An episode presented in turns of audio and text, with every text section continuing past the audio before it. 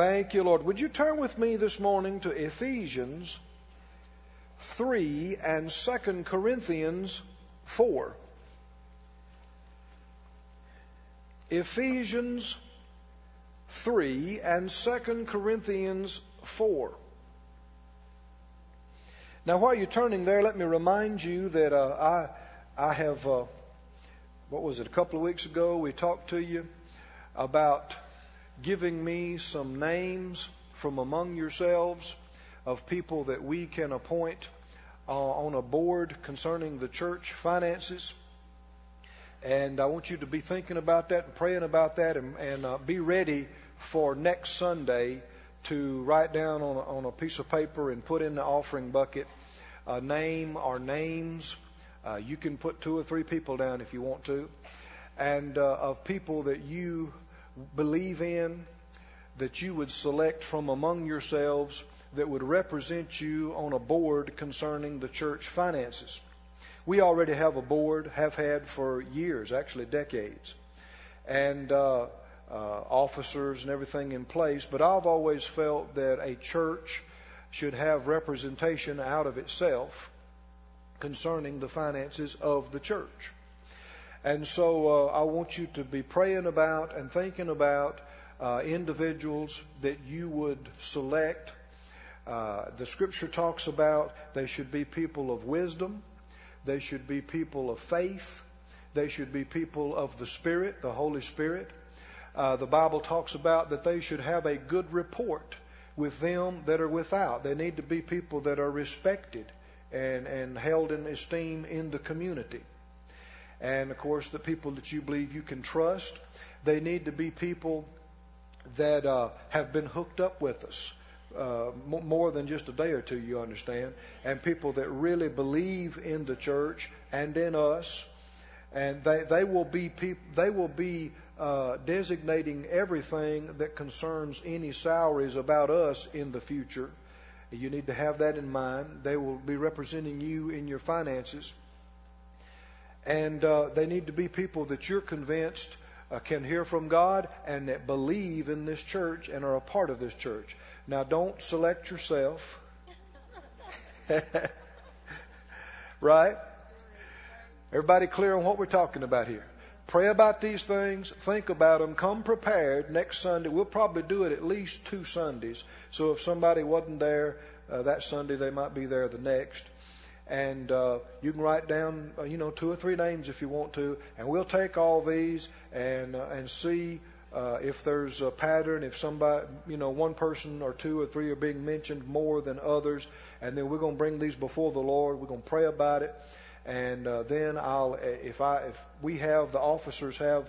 Uh, some of these individuals on our hearts that we think would be good, then I'll present these before my other board members and uh, give them a chance to see what they say about it. And we may not appoint a bunch at once. There may just be one, and then we may add another one, and then we'll, as we do, we'll let you know uh, your selections and then the final decisions. Everybody okay with that? Yes, All right. Pray. Don't just don't just do this haphazardly. Pray about it. Uh, I've been around a little while, and I have seen a lot of problems with churches and boards and deacons. I've seen church splits, and we're not having those. Hmm? Uh, you, you'll find that, that we lead very definitely, and uh, we one one reason, one way that you can avoid mistakes is by moving slowly and carefully and not doing anything till you've heard from the Lord about it. Amen. Right? It's always better to to wait and be sure than to make a mistake and then have to backtrack. Amen. And um, so, so anyway, you know what I'm talking about. Pray about it, think about it, be prepared next Sunday. Uh, have a little piece of paper with you or something that you can write on. You don't have to write your name on it, uh, on, on that you're the one that s- selected these individuals. They don't have to know that you selected them but just write some of these names down. We'll take them all together, look at them, pray over them, and let you know uh, what witness we have and, and our, our board as well. Is we usually have board meetings uh, in January about this anyway, so we're preparing for these things. Have you found your scriptures? Ephesians 3 and 2 Corinthians 4. In Ephesians 3, very familiar passage of Scripture to many, and one that Phyllis and I have been reading. The Lord dealt with us to read this over ourselves back before we ever came here. Uh, we were reminiscing because we came here January 1st last year to Branson, had not a clue that we'd be doing this a year later. But all we, we had something about Branson in our heart. That's all we knew. And so we came up here and just holed up in a little condo that we had rented and, and just prayed and drove around and looked. Of course, you know, this is the slow season now. It's getting quiet around here now. And, and uh, we just, it was cold, colder than it is right now. And we just, uh, we, we kind of remotely thought the Lord might be dealing with us to relocate our ministry. A church wasn't even on the horizon in our minds at that point. And then we went back and had some meetings in Florida. It's always nice to go to Florida in January. Had two weeks. A lot of times we'd have two or three week meetings at a time down there. That's neat. and uh, then we came back, uh, and by the time we could get back up here again, it was in February. And so uh, it was, I mean, the whole time we were down in Miami, we were thinking about Branson. I mean, it got to the point where we we're just thinking, Branson, Branson, Branson. What is it about Branson? But we knew we couldn't wait to get back. And so we came back, and uh, what was about the middle of February, and then we, uh, the Lord, I've talked about it, I won't go into detail, but He caused us to know about this property that was available, and uh, you know the rest of the story. The end of March, we had our first service. And things really moved quickly. In fact, some of the lawyers in St. Louis that were dealing with some of the papers, they wanted to hire Phyllis. They said, We never seen something come together so quick in our lives. But it wasn't just Phyllis, it was the Lord. Amen. And the Lord has blessed us. And we're thankful. And this is just the beginning. Amen. In Ephesians 3:20, we were reading this over ourselves. Phyllis, let me see that out of the Amplified if you have that there. Uh, we read this over ourselves still every day when we read our chapters that we're reading. How many are reading your chapters with us? I hope that you are. If you're not, start with us on Monday. Uh, what is it? Ephesians 3, right here. Yeah. Start right here, Monday, Ephesians 3, and then every day we read a chapter together. The whole church then is hearing the same thing from the Lord. It produces unity, it feeds your spirit. Please do it. It's very important. And in Ephesians 3:20 in the amplified it says now to him who by and in consequence of the action of his power that is at work within us is able to carry out his purpose and do super abundantly far over and above all that we dare ask or think, infinitely beyond our highest prayers, desires, thoughts, hopes, or dreams. To him be glory in the church and in Christ Jesus throughout all ages, forever and ever. Amen. King James says he's able to do exceeding abundantly above all that we've asked or thought He's able to do, is he able to exceed what you've thought or asked? Yeah. But now notice that next phrase. How is he able to do it? According to the power that is at work within us. So there is something that's connected with us that allows him and enables him to exceed, to do. How many understand this is God doing something in your life, right? He's doing things that exceed what you prayed about, that exceed what you thought and what you desired and what you talked about. The Amplified says, infinitely beyond our highest prayers, desires, thoughts, hopes, or dreams. Can God top what you thought? Has He ever done it for you? That you were thinking about one thing and praying about it, and then He did it, and you thought, man, that's way better than what I was thinking about. When we first got here, uh, even with this property. I mean, uh, I told Phyllis, I, she was looking at some things, and I was staying in doing some extra praying, and I said, well, you know, maybe let's get something that might have an auditorium of two or three hundred, maybe five hundred. I said because we might want to do some TV. I'm not thinking about a church. And uh, we saw one place, and it had about that, and we thought, yeah, but you know, that may be beyond where we are right now. well, this place is five times what that was. It's exceeding abundantly above what we've asked or thought. Amen. Is God able to do that in your life? In your business? In your personal life? In your ministry? Yes, He is. But how is He able to do it? Is there anything going on in you that allows Him to do it? It's according to the power that is at work in you. There's something going on in you. Amen? How many know there can, there can be things going on inside you that's beyond what you know? You ever got excited about something just inside? And yet in your head you don't know why? Anybody ever had, had that? We've had that numerous times. Phyllis was telling me just the other day, she said, I'm so excited in my spirit. I said, why? She said, I don't know. and I, I, I get that. What does that mean? See, your heart knows things your head doesn't know. Because God's inside you. And you can pick up things from Him, and He knows the future. And how many know that He's thought good thoughts concerning us? He's got a good and a rich and a great plan for us if we'll follow Him, if we'll obey Him, if we'll serve Him and believe Him. Oh, what good things. And even the highest we can think and the highest we can ask and pray, if we'll let that be working in us according to what He wants, He will exceed and do exceeding abundantly above what we have thought or asked. Everybody say, according to the power that works within us. Now turn over to 2 Corinthians, please, fourth chapter. 2 Corinthians and chapter 4.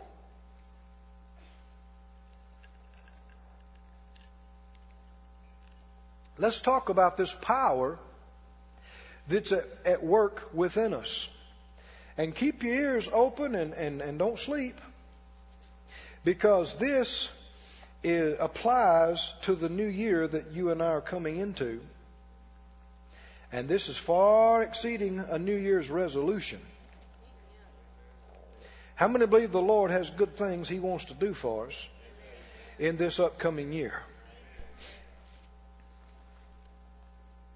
Second Corinthians and the fourth chapter.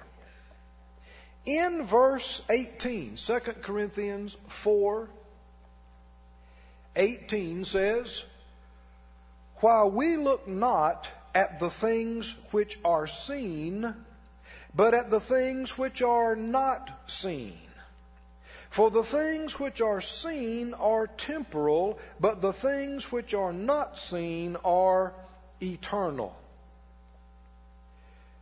Hear that first part again. We look not at the things which are seen, but, in other words, but we look at the things that are not seen. How can you look at things that are not seen? But it obviously is a very big key. Right? Do you have a choice? You can look at what's seen out in this realm, or you can look at something else. Hmm? Is there something else to look at? Let's say you're attacked in your body and you got pain and you got problems. You can look at that. If you look at that and you think about that and you talk about that, it'll depress you. It'll put you in fear that maybe you're going to get worse, maybe you're going to die. Right? It'll distress you. It'll rob you of your joy and your peace, your faith. Can you look at something else? Is there something else you can look at? Something that's not seen in this realm, but very real and obviously seeable. Everybody said out loud, seeing, seeing. the unseen. unseen. What else could you look at? Hmm? Can you, can you see a picture of redemption in the Word? Does the picture portray Him taking our infirmities, bearing our sicknesses, carrying our pains, and by His stripes us being healed? Can you see that by faith? Can you see that in your heart? Can you see that inside yourself? Yes, you can. Can that be as real to you and even more real to you than what you see out here? Yes, it can. And that's what faith is all about. If you got bills piled up on the table, you can look at that, the thing that is seen. And you can think about how much it adds up to. And you can think about how much you're going to get paid and how much that's how that's not nearly enough to cover all that. And if you look at that, it'll depress you. It'll put you in fear. It'll bring you down. Could you look at anything else? Can you? What else could you see? Does the Word paint a picture? Did the Bible say that though He was rich, yet for our sakes He became poor, so that we through His poverty might be made rich? Did the Scripture say, My God shall supply all your need according to His riches in glory by Christ Jesus, that nothing's too hard for Him? Nothing's impossible with Him. Did it say? That he had caused us to always have all sufficiency in all things and abound to every good work. Just like we are reading a while ago, he gives us power to get wealth. Amen? Can you look at that instead of the bills? Can that be as real to you as the bills are, and even more real? Can it? Can you look at that which is not seen? Yes, you can. Now, back in the third chapter, 2 Corinthians 3 and verse 17. 1 Corinthians 3 and 17. Now, the Lord is that Spirit. And where the Spirit of the Lord is, there's uncomfortableness. Huh? Everybody's stiff. Hmm? Scared to say anything? Everybody's religious. No. Where the Spirit of the Lord is, everybody's wanting to hurry up and get out of service. Huh? Well, you, you do understand that there are thousands of churches all over the U.S. where people are just biding their time right now. Huh? Thinking, I wish that preacher'd shut up. I gotta go. Hadn't he talked enough? Well, if it's re- if it's that bad, if it's that boring, why go? That's Right? If you don't enjoy church, either one of two things. Either you at the wrong church or you're not doing it right. If you don't enjoy prayer, you're not doing it right. If you don't enjoy reading your Bible, you're not doing it right. Because when you're doing it right, there's life, there's quickening. Amen. When you yield to the Spirit, there's freedom. Where the Spirit of the Lord is, there's liberty. You ever got set free in a service? Oh, I have. I have the word of the Lord come to you and show you something and you see something and set you free from something that's been hampering you, hindering you for years. Said out loud where the Spirit of the Lord is. There's liberty. Amen. Glory to God. You know, you everybody needs to be a part of a good church family. You do. If you can be more blessed at another church than here, if you can do more God for, for God at another church than here, I insist you go. Hmm? But if you bounce from church to church to church and all you can find is fault with the churches you've been to, there's something wrong with you.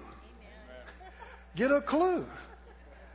Right? I mean, you can't be happy anywhere. You can't receive anywhere.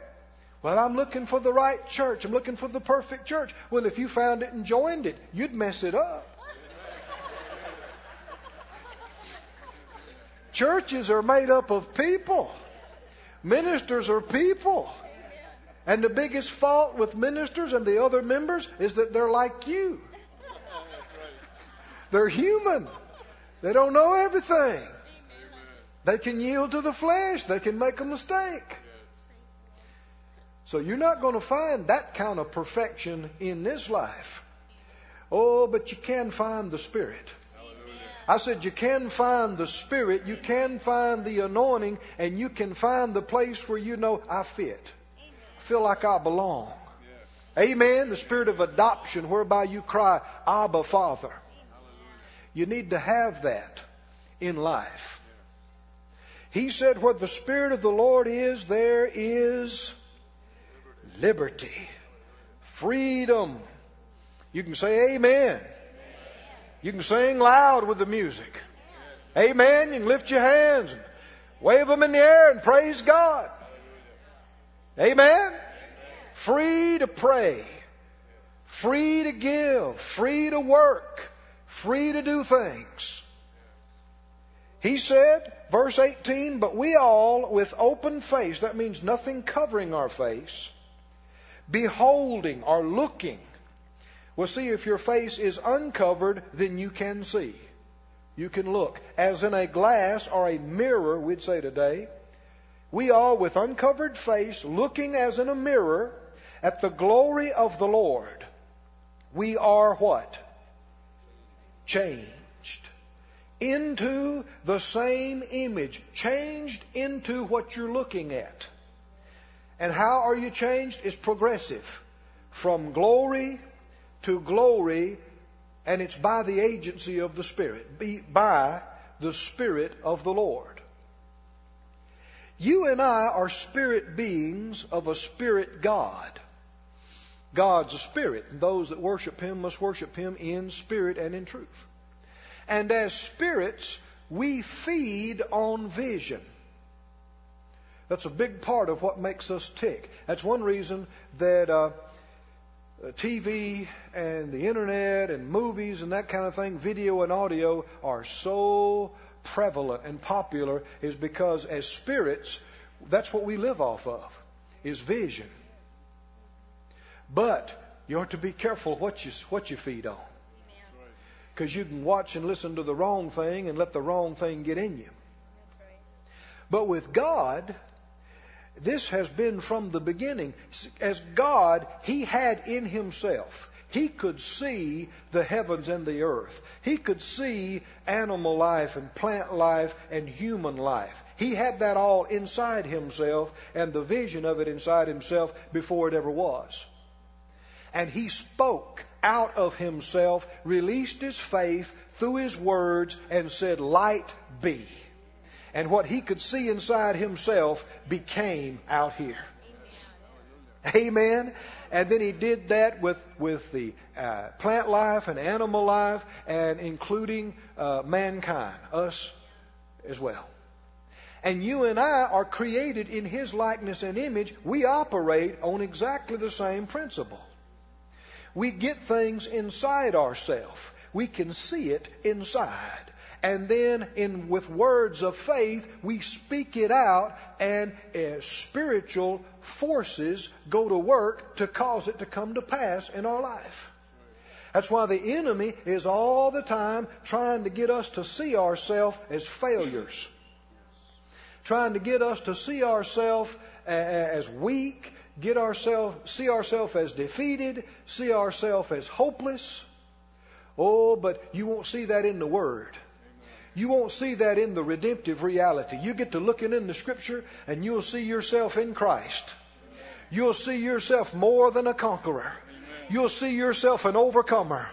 You'll see yourself somebody that always triumphs. You'll see yourself increasing and growing rich and growing stronger and being healthy and, and living long. If you can see that strongly inside you, and begin to say it and act on it, it will come to pass in your life. It's a spiritual law, it's a spiritual principle. Read this again, please. 2 Corinthians 3 Where the Spirit of the Lord is, there is liberty, freedom, but we all, with open face, beholding as in a glass or mirror the glory of the Lord, we are changed into the same image from glory to glory, even as by the Spirit of the Lord. There's a spiritual law. You become what you behold. I said, You become what you behold.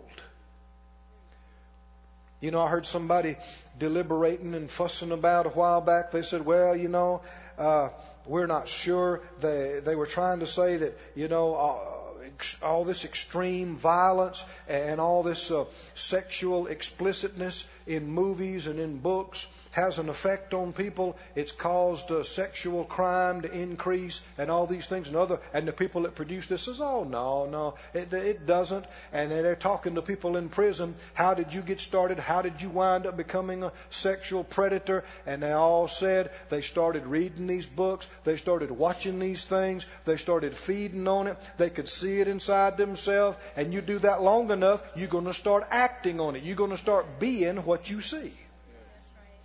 Well, what if you stayed in the Bible? What if you saw Jesus all the time? I said, what if you saw Jesus in the Gospels? And what if you saw him in the epistles? What if you saw him and thought about him? That would get in you. You'd begin to talk that, and you would be what his plan is. You would be Jesus reproduced in the earth. So that when people saw you, they'd see him. The apostles in the book of Acts, it said they began to do miracles, there were healings, there were deliverances, and the people took note of them that they had been with Jesus. Why? They hung around with him for three and a half years and saw him doing all this, and it got inside them. And they got to the point where they could see them doing it.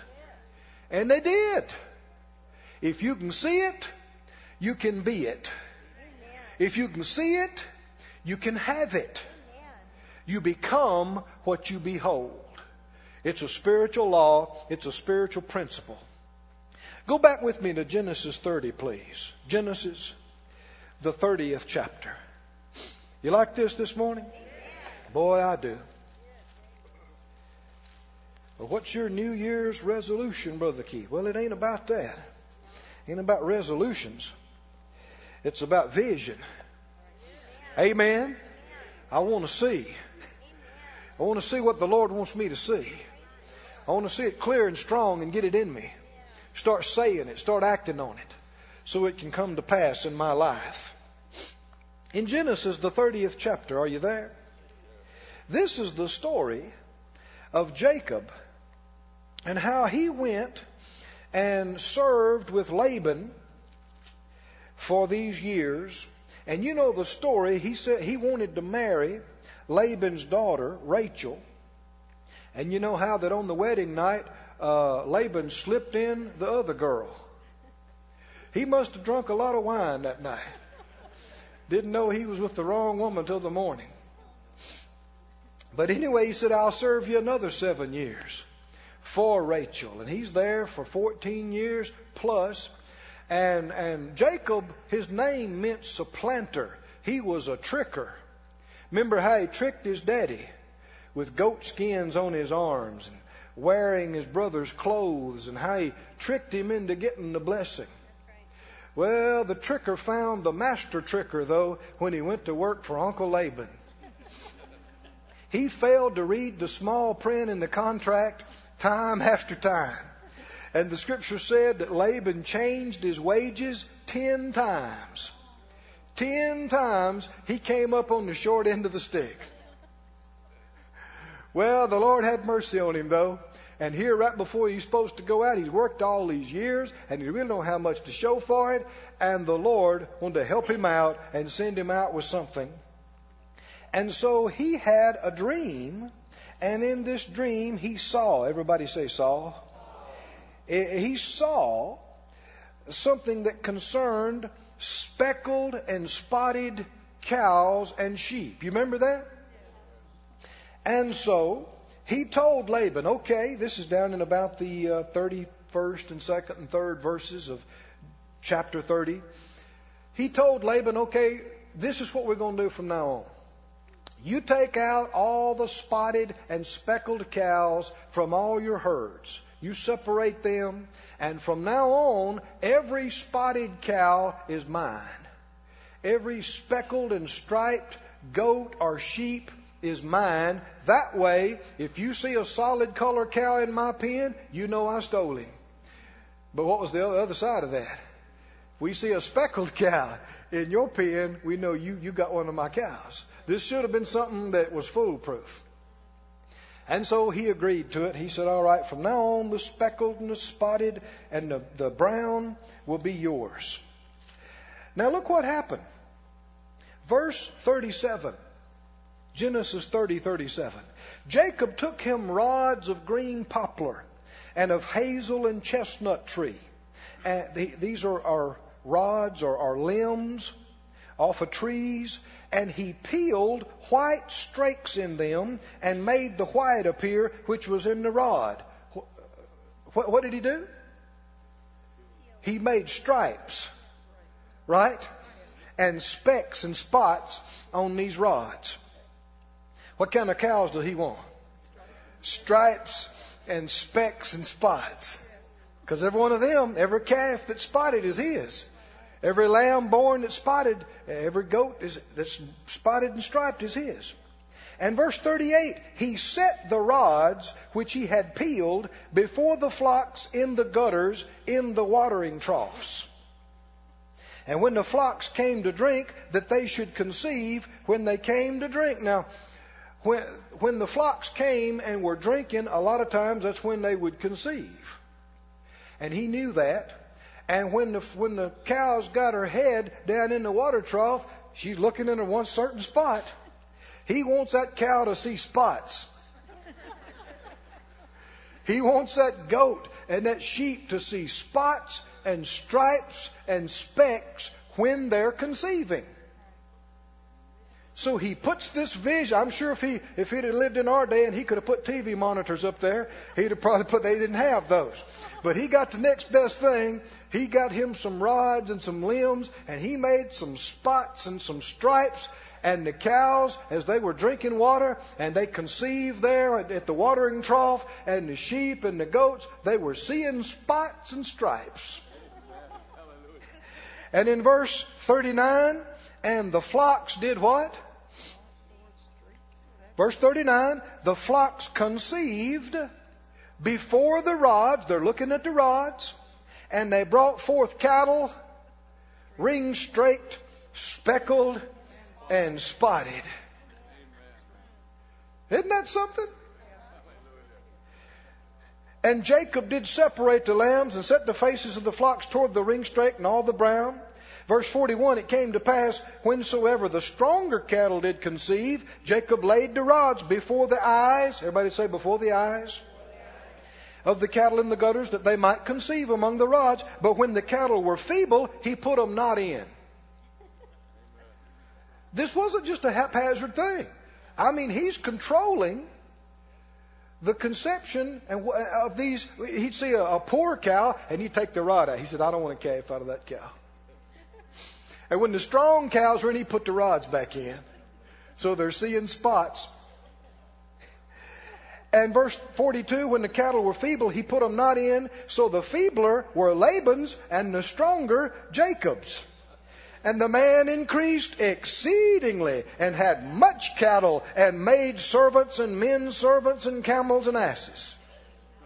And they were all speckled and spotted and striped, but they were big and healthy. Glory to God. Does this work? If it would work for a cow,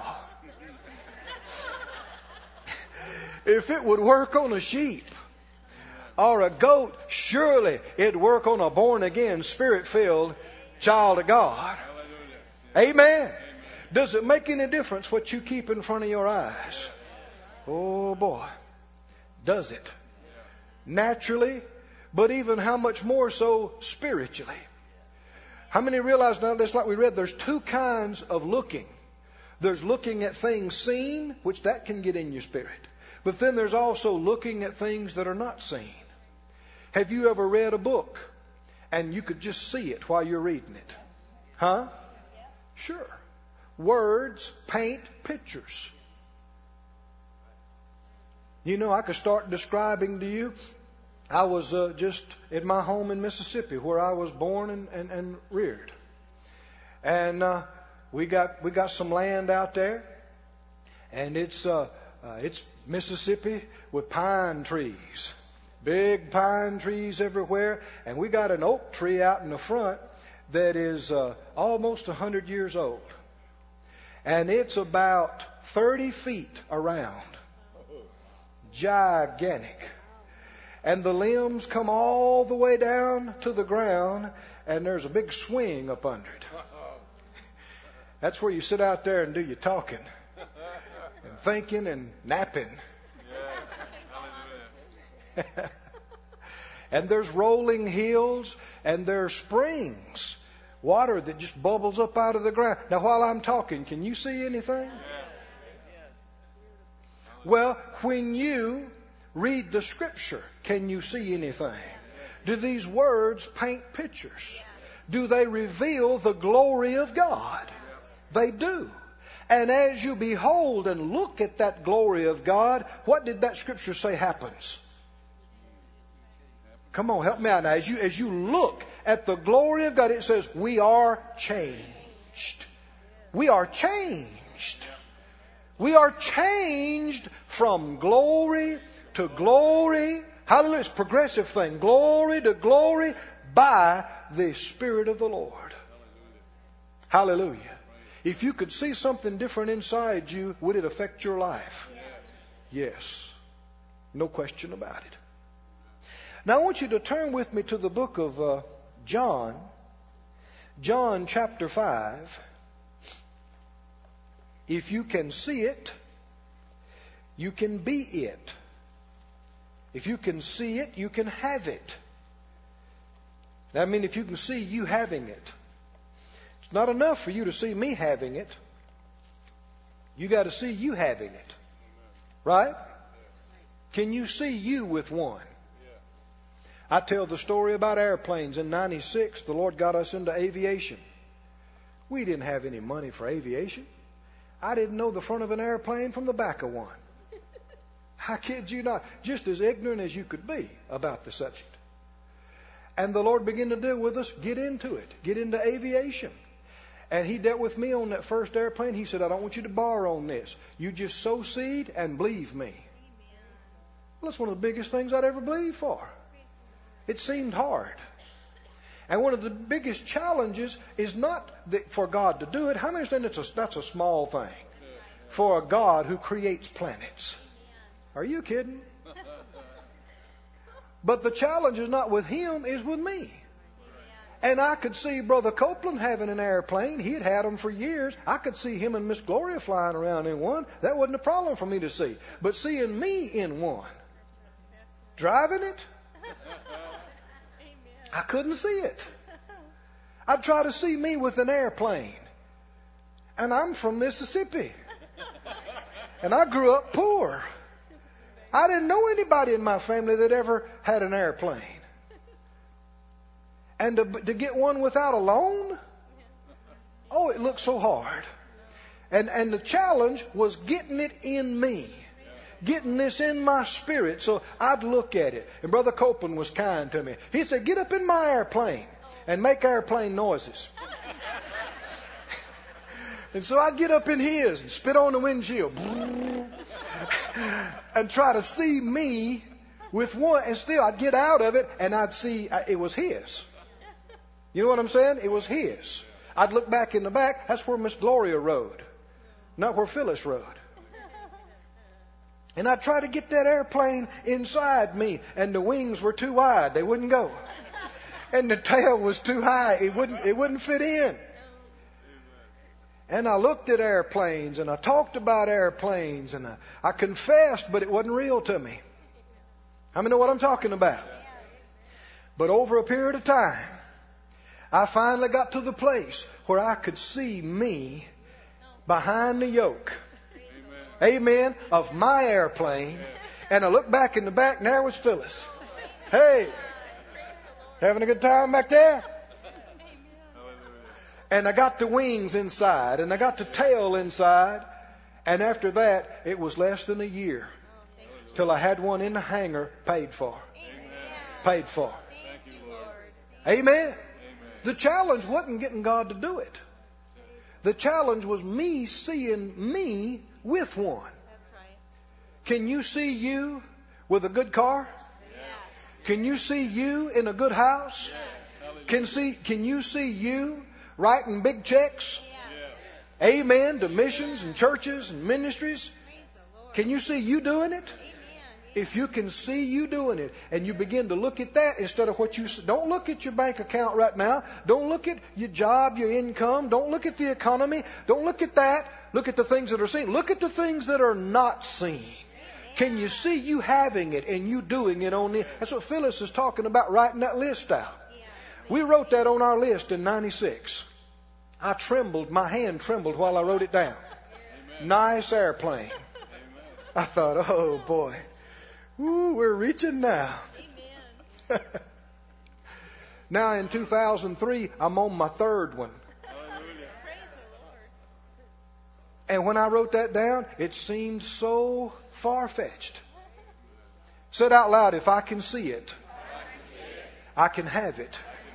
If I can see me with it, I can have it. If I can see me doing it, I can do it.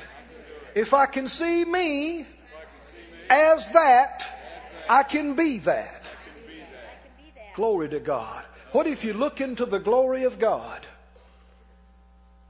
You will see things, and the scripture says you will be changed. It doesn't happen all at once, but the changes occur progressively from glory to glory. You're changed into what you're looking at. You become what you behold.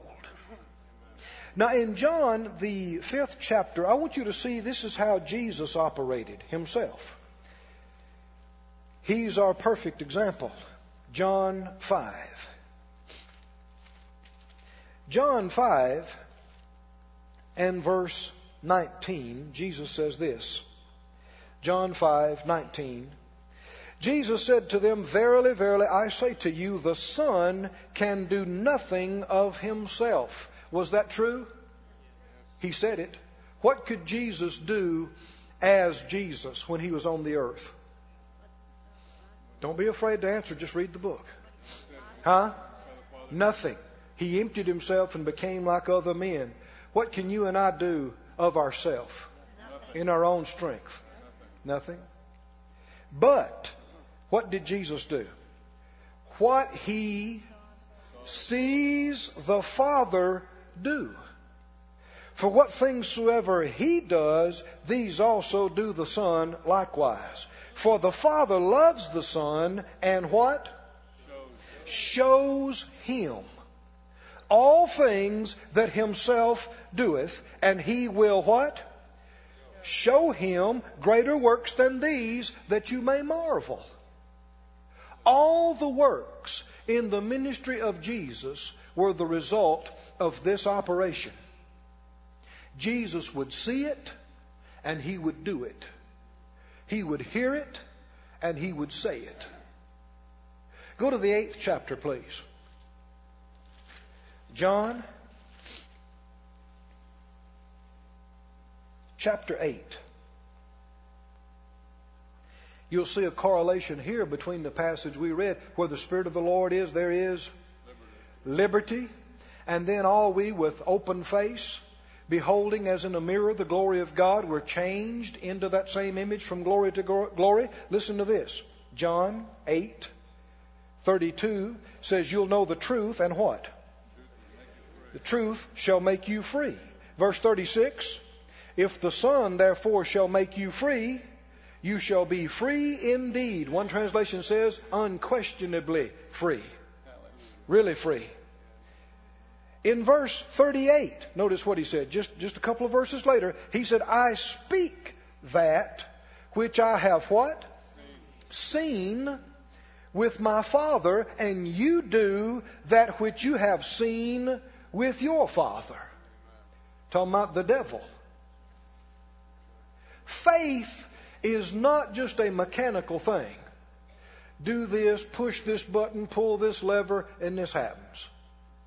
Faith is the result of a living fellowship with God. You can't have faith in me unless you know me to some degree. And the further you know me and the more and the better you know me, the more faith you could have in me. I can't have faith in you beyond what I know of you. And you can't have faith in God beyond what you know of Him. And so those who know Him best are going to have the faith the most. Amen. The greatest. Getting to know Him, you get to know His will, you get to know His ability, you get to know His faithfulness. Like the Apostle Paul says, I know Him in whom I have believed. I know Him. Not just what He said. My faith is not just in ink and paper. My faith is not just in a book.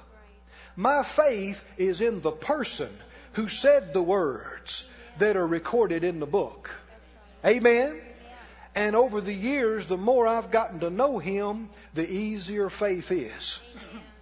When you know somebody and they've come through for you again and again and again, they've never lied to you, they've never let you down, it gets easier, doesn't it?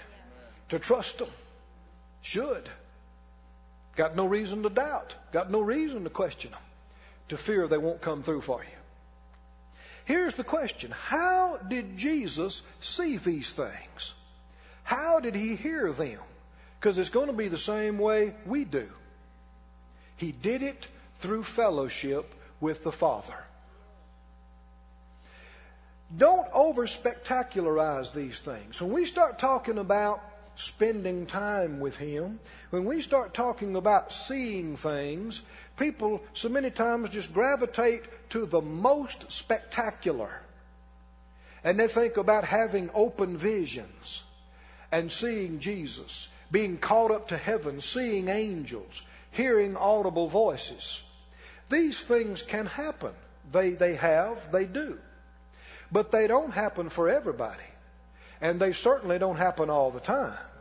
They're the exception, not the rule. You could go all your life and never see an angel, never hear the audible voice of God, and it wouldn't mean you're unspiritual. It wouldn't mean anything's wrong with you. God just didn't see fit to move in that spectacular way. And yet, you can be hearing Him and you can be seeing Him. Amen. There are different levels and degrees of vision. The lowest type of vision is very similar to the highest type of revelation and it's just a seeing inside yourself. Have you ever been reading the Bible and just look up and say, I see that? Huh? Doesn't mean, you don't mean you had an open vision. Didn't mean you fell into a trance. But it is real spiritual seeing. Amen? And this is what feeds your spirit. And this is how you're to operate. You might be in a, in a, a service. You might be listening to a tape. Or you might be in a, a meeting and something come across in the preaching and teaching and you thought, man, I see that. Maybe you didn't even say it, but inside yourself you're thinking, mm-hmm, I see that. I see that. That's real. I said, that's real. And that's what he's talking. That's the way we're supposed to live. Now, when you see these things from the Word of God, they're precious. And you need to make an effort to hold on to them and to keep them in front of you. Because so many times when you're in a service or you're in prayer or uh, you're reading the Bible or reading a good book, a Christian book or something, uh, you're more in the Spirit than you realize you are. Have you ever seen something real clearly and thought, well, man, that's so real to me, I'll never forget that? And two days later, you couldn't remember it? Does that ever happen? Yeah, because you were more in the Spirit than you realized you were. Then when you get back more in the natural, it, it's gone. That's why you need to write some things down sometime. And you need to make an effort to keep it in front of you because when you keep it in front of you, it's like, like Jacob did with his cows, keeping those spots and specks and stripes in front of his cows, then they conceived it inside theirself. And they carried inside theirself until it was produced outside in this realm. Can you say amen? How do you see with the Father? How do you fellowship with Him? I'm going to give you three major ways that you see. Three major ways that you fellowship with Him. Number one, you fellowship with the, with the Lord and you see in the Word. Number one. It's one reason we want you reading these chapters every day, Monday through Friday. At least do this. Do everything else you want to do on top of that. You want to sit up half the night and read the Bible. Help yourself. But don't just read it to be reading. Be fellowshipping. That's why I encourage you to pray just a quick prayer before you start reading your chapter. This is fellowship. Say, Lord, thank you for your word. And open my eyes to see good things out of your word. Remind me of what you've shown me before and show me new things. Quicken me. Feed me and then read in faith. And listen just like the Lord was sitting there beside you telling you this. This is fellowship. Right? And in that mode of fellowship with Him through His Word, you will see things. You'll see that you're healed by His stripes. You'll see you've been made the righteousness of God in Christ. You'll see you've been set free and delivered, and you can do all things through Christ who strengthens you. You will see good things. Number one, fellowship with Him, and you see through the Word. Number two, fellowship with Him in prayer, and see in prayer. Anybody ever seen anything while you were praying? There are different, different degrees of seeing. You don't have to have an open vision per se. You can see it in your mind's eye, that we use that term sometime before. It can come to you just almost like a thought. And you just see it and know it on the inside. But again, it must be fellowship, not just ritual. And here's how you can tell. If you hear somebody say, Whoo boy, I put in a whole hour of praying today. Well, is that how you think when you talk to your friends? Whoo boy, I was able to talk to them for a whole hour. Thought I wasn't going to make it, but. When you're talking to somebody that you enjoy their company, you enjoy their fellowship, are you thinking, I'm talking? Come on, I got to keep talking now. Talk at least 30 minutes. I'm talking. But see, people do that with prayer, don't they? They're, they're saying things, they're thinking, I'm praying. I want to pray a little bit longer. I'm praying. Well, then you're not really fellowshipping with Him. When you're really fellowshipping with Him in prayer, you can lose track of time. When you're really doing the most good, you're not watching the clock. You're not thinking about, I'm praying. You're just, I mean, some, some of the best times of prayer I've had with the Father with the Lord, I just get to talking to Him. I get to thinking about things. He gets to bringing thoughts to my mind, and I'm talking to Him. Sometimes just praising, sometimes giving thanks, sometimes praying in the Spirit, and you get caught up in a line of thinking, and I, you begin to see some things, you begin to hear some things, and an hour, two, three has passed. That's real prayer, and that's big fun. If you're not enjoying it, you're not doing it right going through rituals and vain repetitions and doing the same thing and just putting in your time. That's not prayer. That's not real prayer. Real prayer is communion. It's fellowship. Just like you like to get with your friends and your family and talk. Have you ever been talking with family and saw something and they begin to describe something? You say, I'll see that. Yep. Seeing. So seeing with, through the Word, seeing through prayer, and number three, we've already talked about, you see things as you fellowship with God with other people. God's not only in you, He's in me. He's in your brother, your sister. He's in all of us that are really born again. And as we're fellowshipping with each other, we'll see things. That's why it's good to have fellowship. That's why the scripture says, don't forsake the assembling of yourselves together. That includes not only services like this, but it's good for you to get together after church. Amen. Amen. Talk about what we preached about. Talk about what you read last week in the scriptures. Talk about what you've been seeing and thinking. Realize other people have the Holy Ghost beside you. Other people see things besides you. Listen, right? And you'll see God in other people. And you'll see things. I want us to, to give ourselves to some extra uh, prayer and extra waiting on the Lord over the course of the next few weeks as we come into this new year. How many know we don't, we don't need to wait till the end of 2003 to see what the Lord wants us to do? Let's see it in the front. Amen. And uh, when I say wait on the Lord, don't think you have to be in your bedroom, knelt by the bed, to fellowship with God. The Bible says pray without ceasing.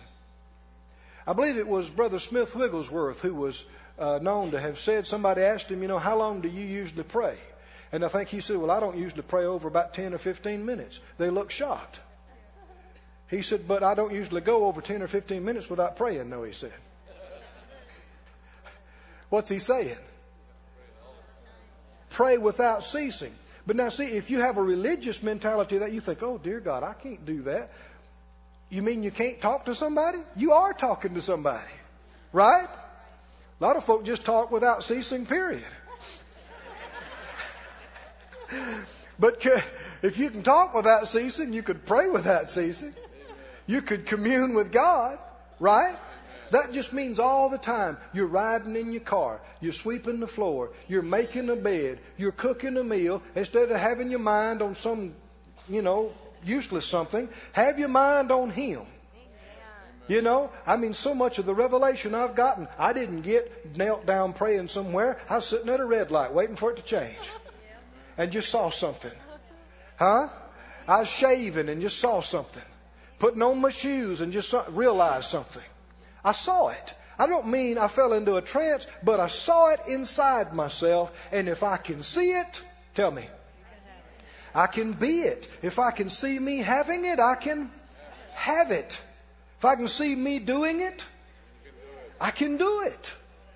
The enablement comes. And can you see how that God is able to do exceeding abundantly above what we've asked or thought? How? According to this power. Glory to God. This, this vision, this power that's working within us, we begin to see things. Amen. In closing, go to James, please. Yeah, thank you. James, first chapter. Oh, the Lord's so good. How many believe He has many, many, many wonderful and rich things He wants to show us? He wants us to see. In James, the first chapter, one of the essential things is that you see.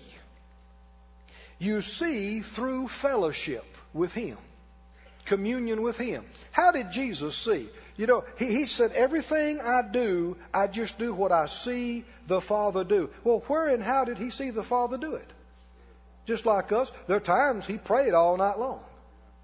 But it didn't mean He prayed all night long all the time. But how many believe He was communing with the Father while He's walking down the road? but he would see things. He, uh, he, he went out to a certain place where these five porches of sick folk are laying around, walked over to one certain individual, spoke to him, the man got up and was healed. Why, how did he do that? Why did he do that? According to him, he saw that. Are you with me? He saw that in his spirit. Why did he go to him? Why did he go to these certain uh, places and preach and minister and other places didn't? He saw these things. Do you suppose, as we fellowship with God, we can see some things? Don't try to over spectacularize it. Don't try to make yourself fall into a trance or see an open vision or see anything. You know what I'm talking about? You just you see it inside yourself. I don't know at the times. I don't know at the times. The Lord's dealt with me, and I saw myself giving this money or I saw myself doing this certain thing and I did it and it led to some great connections and some great things in God. Amen. I tell you, I saw something this morning. And it was a little stronger than just in your mind's eye. I was praying this morning before I actually got out of bed, and I saw this place packed out. I saw it. Glory to God. I mean, there were people standing around the sides. There were people that couldn't get in. Well, glory. If we can see it, we can have it. How many believe that's the will of God?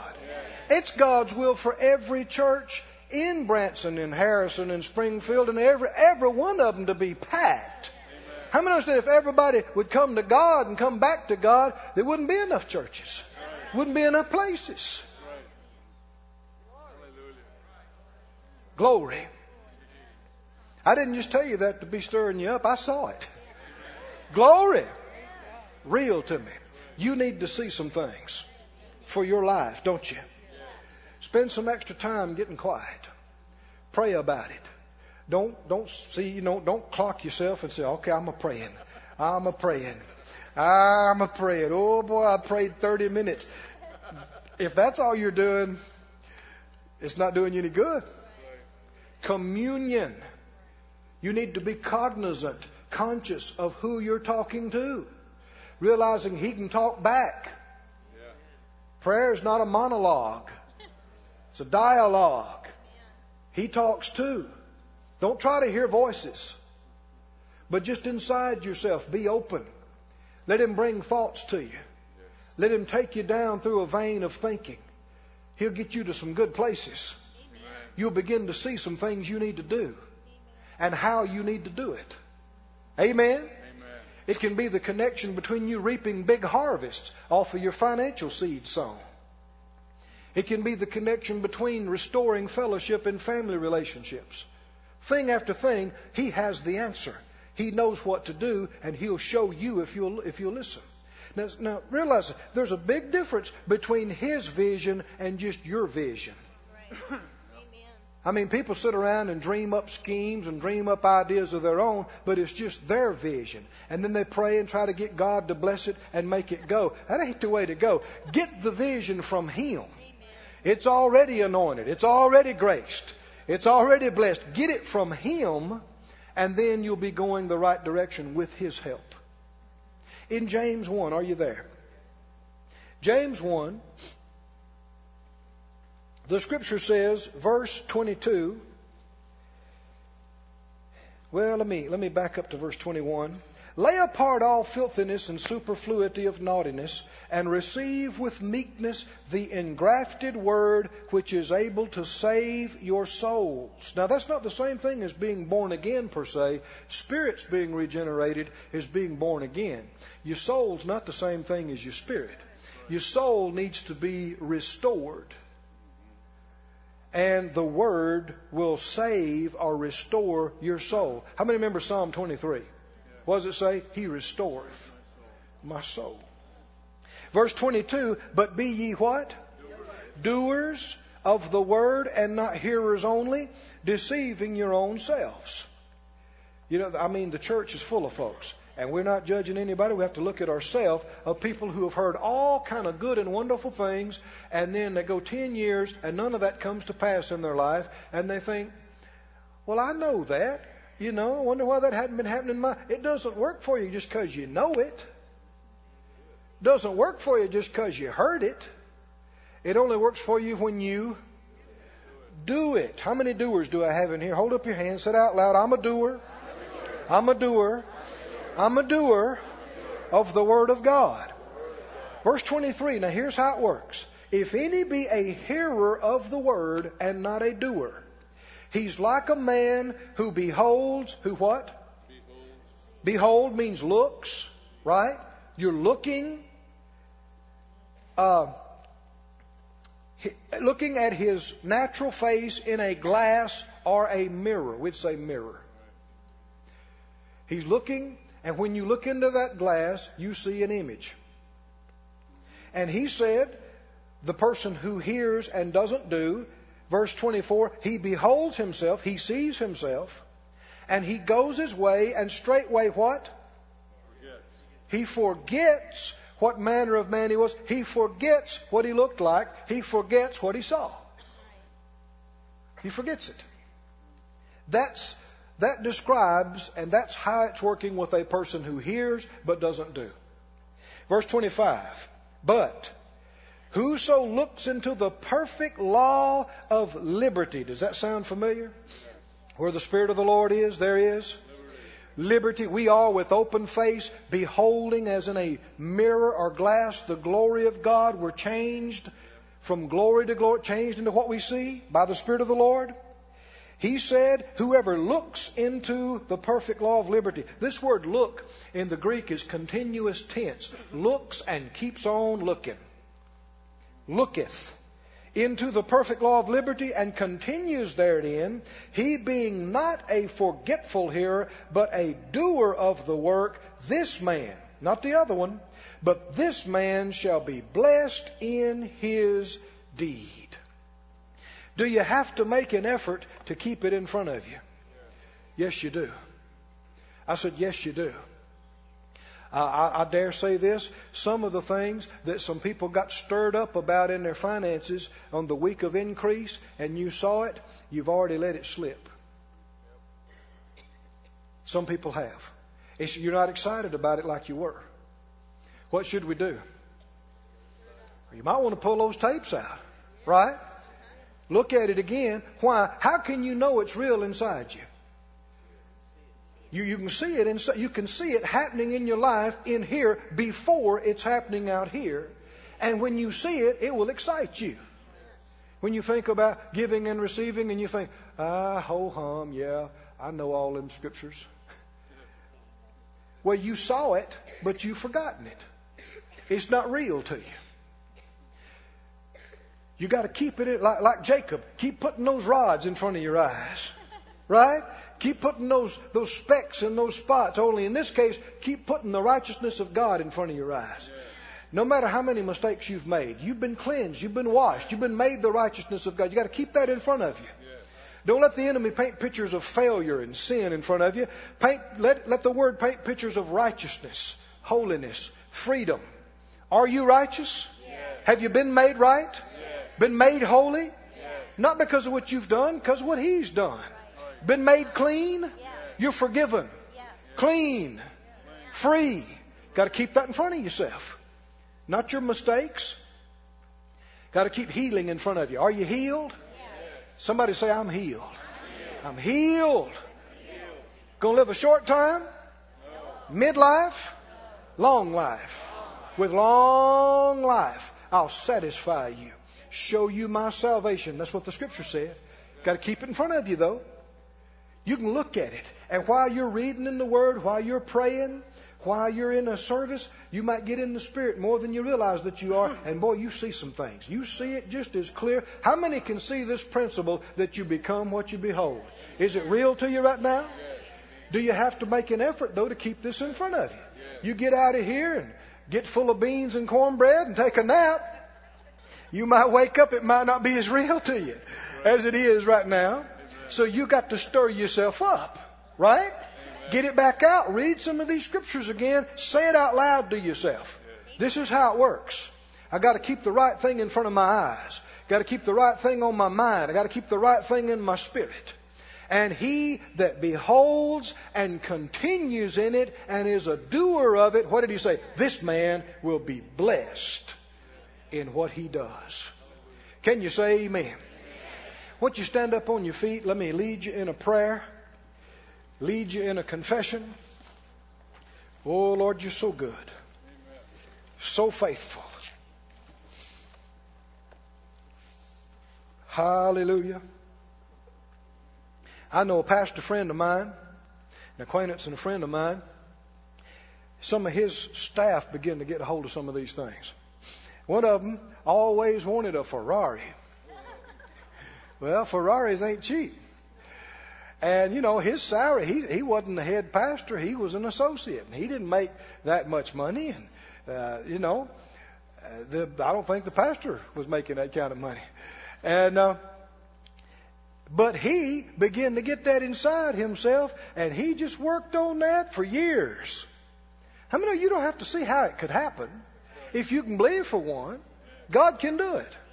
Somebody says, "Oh, that's just stupid. Believing for a Ferrari, he ought to help the poor. You ought to help the poor." How do you know what this man was doing?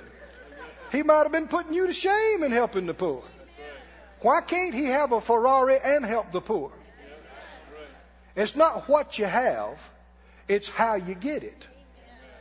Did you hear me? And if the Lord adds it to you, then what's wrong with that?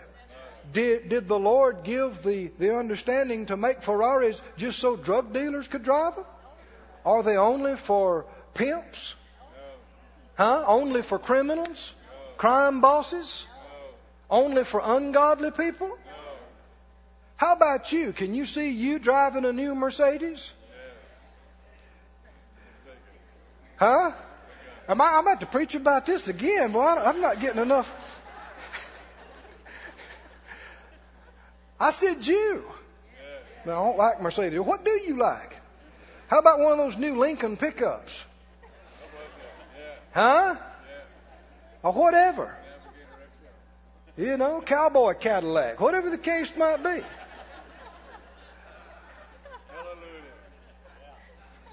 Why can't you have Escalade? I heard. Yeah, I like Escalades.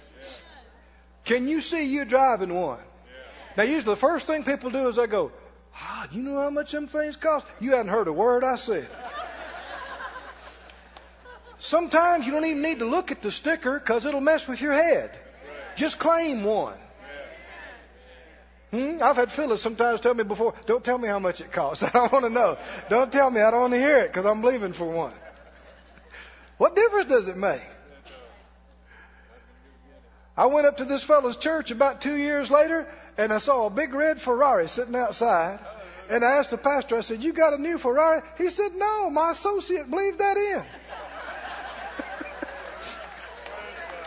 Somebody gave that to him. Can you believe that? I said, Yeah, I believe it. Sitting there big as you please. Had nothing to do with how much money he made. Could God put you in a good house? Fine house. Yes, He can. Can He bless you so you can give to the poor? So you got more than just what you need. You got too much just for you. Glory to God. Close your eyes. Pray this out loud with me. Say it out loud. Father God, thank you. You are the Father of spirits. I'm your child, born of your spirit, your very own family. I ask you, open my eyes, enlighten the eyes of my heart and my understanding quicken me on the inside with your vision. Show me what you want me to see. Show me what I am, what I have, what I can do, what I can be in Christ Jesus. Make it known to me.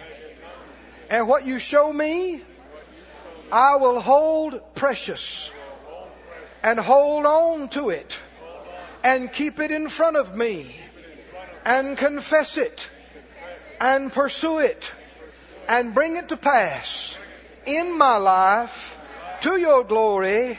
I pray in Jesus' name. Hallelujah. Just lift up your hands and thank Him for a little bit right now. Thank Him for causing things to go off on the inside of you that you see yourself doing things He wants you to do. See yourself being all that He's called you to be. See yourself with everything that He wants you to have and distribute and give and do. Oh, you are more than enough.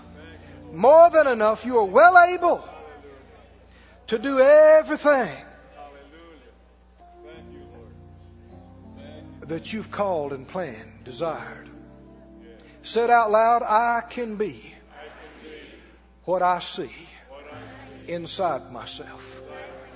If I see it, I can be it. If I can see it, I can do it. If I can see it, I can have it. He is able and faithful to do exceeding abundantly above all that I've asked, prayed, desired, thought, dreamed, and it's happening according to the power, the power, the anointing, the vision, the Holy Spirit at work within me. Hallelujah. Praise Him real good one more time. Thank you. Thank you. Thank you. Thank you. Thank you. Whoo, glory to God. I don't know about you. I'm stirred up. I'm stirred up. Now, I didn't just lead you in that prayer just to be doing something at the end of the service. I am releasing my faith with you that you're going to be seeing some things. Today, this afternoon, this evening, into next week, into the next couple of weeks, into the new year, into the new the first month. I believe you're going to see some things. You may do just like me, wake up early in the morning and just see some things in your spirit real clear. If you need to, write them down. Get your little tape recorder, put it by your bed or something, and, and, and say what you're seeing and, and, and what He's showing you. Amen. And then begin to expect it. He can use you to do anything. He can give you anything He's given anybody else. Amen. Do you believe it? Oh, we're going to have you Mark Money. Big. They did what?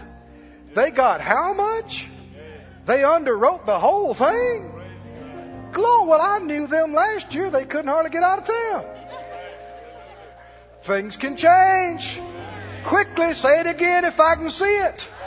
I can have it. If I can see it, I can do it. What did he say? I can do all things through Christ who strengthens me.